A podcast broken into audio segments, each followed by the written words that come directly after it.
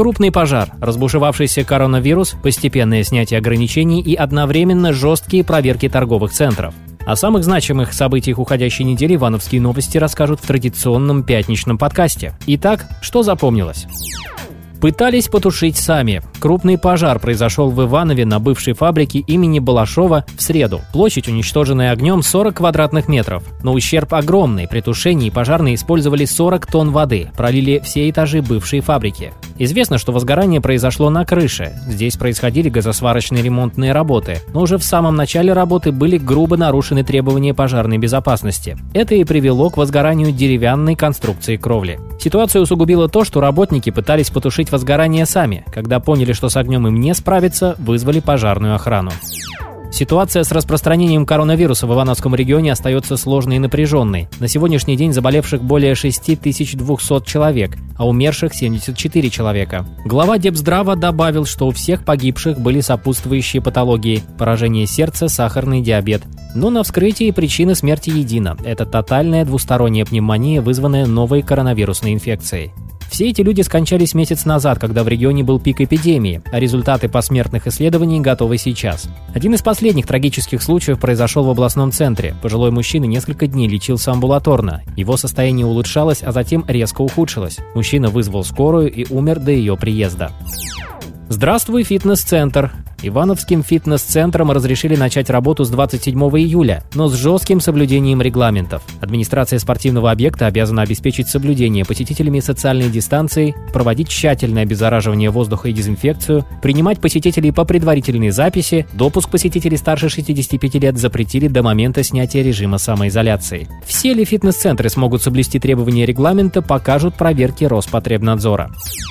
Прощай, главмаг. В Иванове закрывают один из крупнейших гипермаркетов самообслуживания. 2 августа станет последним рабочим днем магазина. Соответствующую информацию подтвердил гендиректор ЗАО «Экстра» Алексей Федяшин. С марта по июнь доходы гипермаркета упали более чем на 80%. При этом главмаг в Шуе продолжит работу. Массовое отравление сотрудников предприятия. Ивановская транспортная прокуратура проводит проверку по факту отравления сотрудников вагонного ремонтного депо Иваново филиала ООО «Балт Транссервис». Пострадали 70 человек. Их направили на больничные с признаками пищевого отравления на следующий день после употребления комплексных обедов. Их поставляла в вагонное депо одна из ивановских ИП. По информации ивановских новостей, индивидуальный предприниматель, поставляющий комплексные обеды на предприятие, имеет кафе на улице Красных Зорь. Оно, к слову, пользуется спросом у ивановцев и гостей. Виновата трава. Ивановский мэр Владимир Шарыпов отправил в отставку председателя Комитета по экологии администрации областного центра Ивана Звигунова. Об этом он сообщил в своем инстаграм-аккаунте. Официальная причина – плохой выказ травы.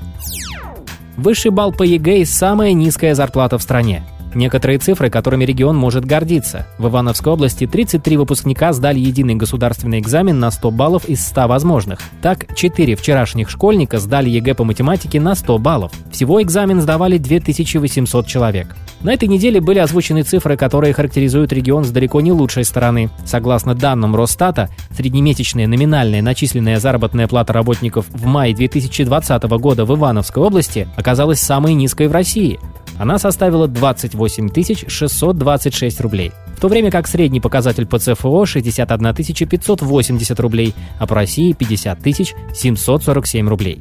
В 2019 году регион, возглавляемый Станиславом Воскресенским, ни разу не занимал такую низкую позицию. В соседних регионах показатели на порядок выше.